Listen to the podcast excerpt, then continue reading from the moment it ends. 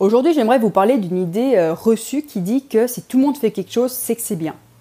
C'est vrai que si une chose est faite par la majorité des gens, on pourrait se dire bah oui, c'est bien. Mais est-ce que c'est toujours le cas? Est-ce qu'il n'y a pas des actions qui sont faites par beaucoup de gens, par la majorité des gens, qui ne sont pas très bonnes? C'est sûr que, par exemple, si on se dit que la majorité des gens se lavent les dents, c'est que c'est bien. Mais est-ce que le fait qu'il y ait beaucoup de gens qui fument, c'est bien? Non, je pense qu'il y a quand même la recherche de nos jours a quand même assez de recul pour dire que la cigarette crée beaucoup de dommages sur la santé. C'est sûr que si on, se rend compte que la majorité des gens mangent régulièrement, c'est que c'est bien. Mais est-ce que vous pensez que si beaucoup de gens mangent dans les fast-foods, c'est bien aussi? Alors que pourtant, on sait très bien que ça crée beaucoup de problèmes au niveau, euh, du poids, au niveau de la santé. Mais par contre, tous les jours, il y a un fast-food qui se crée dans le monde. Donc c'est qu'il y a vraiment de la demande. Donc les gens, ils vont au fast-food. Alors pourtant, c'est pas bien. Un dernier exemple, c'est sûr que si la majorité des gens s'hydratent pendant la journée, c'est que c'est bien. Mais est-ce que vous pensez que si beaucoup de monde boivent de l'alcool avant de prendre le volant le font, c'est que c'est bien aussi Non, on sait très bien que l'alcoolémie au volant cause beaucoup de problèmes d'accidents, beaucoup de morts chaque année sur la route. Donc là, le vrai problème, ce n'est pas d'éviter absolument de faire pareil que les autres. Le vrai problème, c'est de savoir pourquoi ils font les choses. Le vrai problème, ce n'est pas de ne pas faire confiance aux gens. Le vrai problème, c'est de faire bêtement quelque chose sans réfléchir. Et quand on, on réfléchit là-dessus, on se rend compte que oui, la majorité des gens pensent la même chose sur tous les sujets, mais on s'aperçoit aussi que c'est normal. On s'aperçoit que tout le monde pense la même chose parce qu'on est manipulé. On est manipulé par la publicité, on est manipulé par les médias. Donc à force de que notre cerveau reçoive toujours les mêmes messages, les gens, bah forcément, à force de les écouter, à force de les entendre, inconsciemment, ils vont penser la même chose. Tout simplement parce qu'on ne nous a jamais appris à réfléchir. Et donc en fait, quand on prend un peu de recul sur, euh, sur ça, on s'aperçoit que toute la société, elle est montée comme s'il y avait un complot pour qu'on pense tous la même chose. Et euh, quand on prend un peu euh, l'origine de l'école, on s'aperçoit que c'est tout à fait normal en fait de penser ça. C'est que je ne sais pas si vous vous êtes déjà posé la question sur la création de l'école, comment elle a été créée. Si vous ne le savez pas, je vais vous l'expliquer un petit peu. Donc ce système éducatif qu'on connaît aujourd'hui, donc cette éducation publique gratuite et obligatoire, elle a été créée à la fin du XVIIIe siècle. Et pourquoi elle a été créée? Donc euh, quand on se remet un peu dans le contexte de la fin du XVIIIe siècle, donc en France il y avait la Révolution. Donc euh, l'idée vient de Prusse. Ils se sont dit, nous, on veut vraiment pas connaître la révolution que la France est en train de connaître, donc on va mettre en place un système qui va nous éviter ça. Et ce système-là, en fait, bah, c'est le système éducatif qu'on connaît aujourd'hui. Donc c'est un système éducatif qui est basé donc sur la discipline, sur l'obéissance et le régime autoritaire. Et tout ça, ça a vraiment été créé juste pour une raison, pour vraiment éviter de connaître cette révolution euh, que la France connaissait en fait.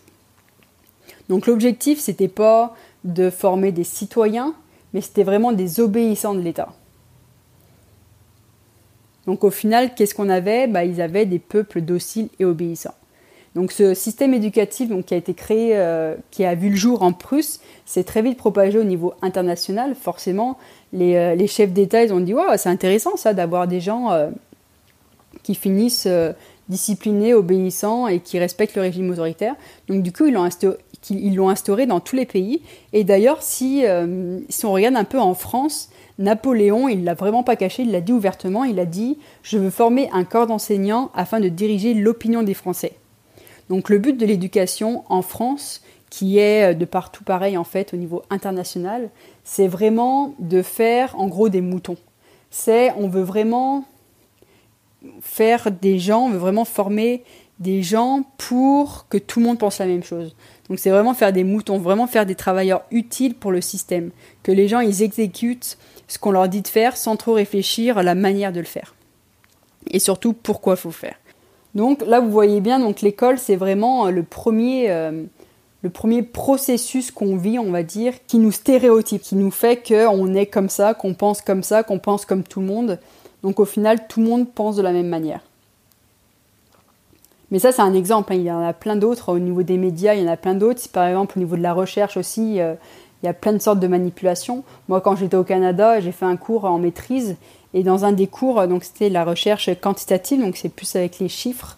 Et sur, il y a plusieurs logiciels qui, qui permettent de faire des calculs qui permet de faire des calculs pour sortir des, des statistiques, des pourcentages sur les résultats qu'on a obtenus sur le terrain en fonction de notre recherche. Et là, notre prof, nous a clairement démontré que selon la formule qu'on utilise, les résultats variaient. Donc, selon l'hypothèse qu'on avait mis au départ de notre recherche et selon la conclusion qu'on voulait, qu'on voulait en tirer, on pouvait utiliser telle ou telle formule pour faire varier un petit peu les chiffres pour atteindre plus ou moins la conclusion qu'on voulait. Donc on pouvait vraiment même manipuler les résultats de notre recherche pour obtenir vraiment ce qu'on voulait. Donc euh, il y a vraiment plein de sortes. Ça c'est vraiment que deux exemples entre l'école et la recherche. C'est vraiment deux exemples de manipulation. Mais on pourrait trouver euh, plein d'autres exemples. Par exemple, euh, au niveau de l'alimentation, tous les gros producteurs qui doivent manipuler à fond les gouvernements pour, pour faire sortir telle ou telle réforme. Enfin bref, il y a vraiment toutes sortes de manipulations.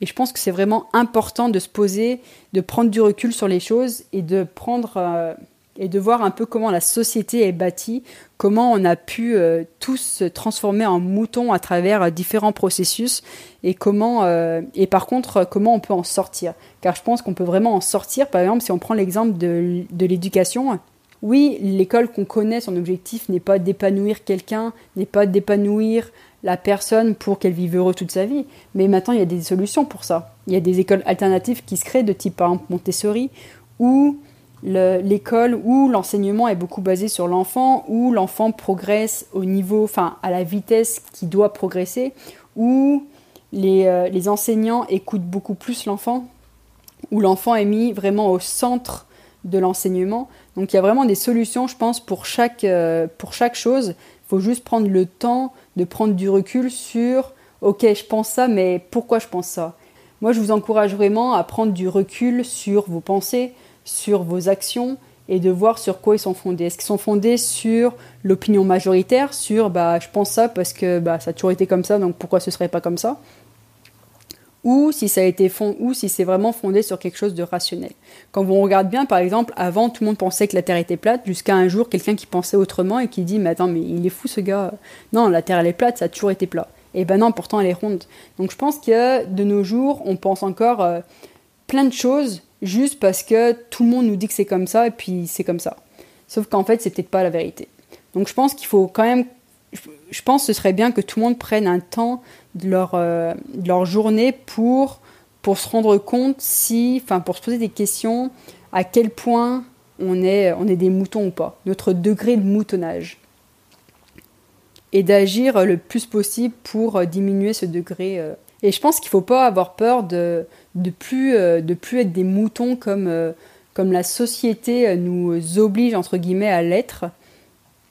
Et je pense que plus on devient conscient de nos pensées, plus on réfléchit à pourquoi on pense les choses et moins on devient des moutons. Donc plus on devient humain, plus on devient un être raisonné et qui, qui arrive à s'épanouir et, et, à vivre heureux dans sa vie.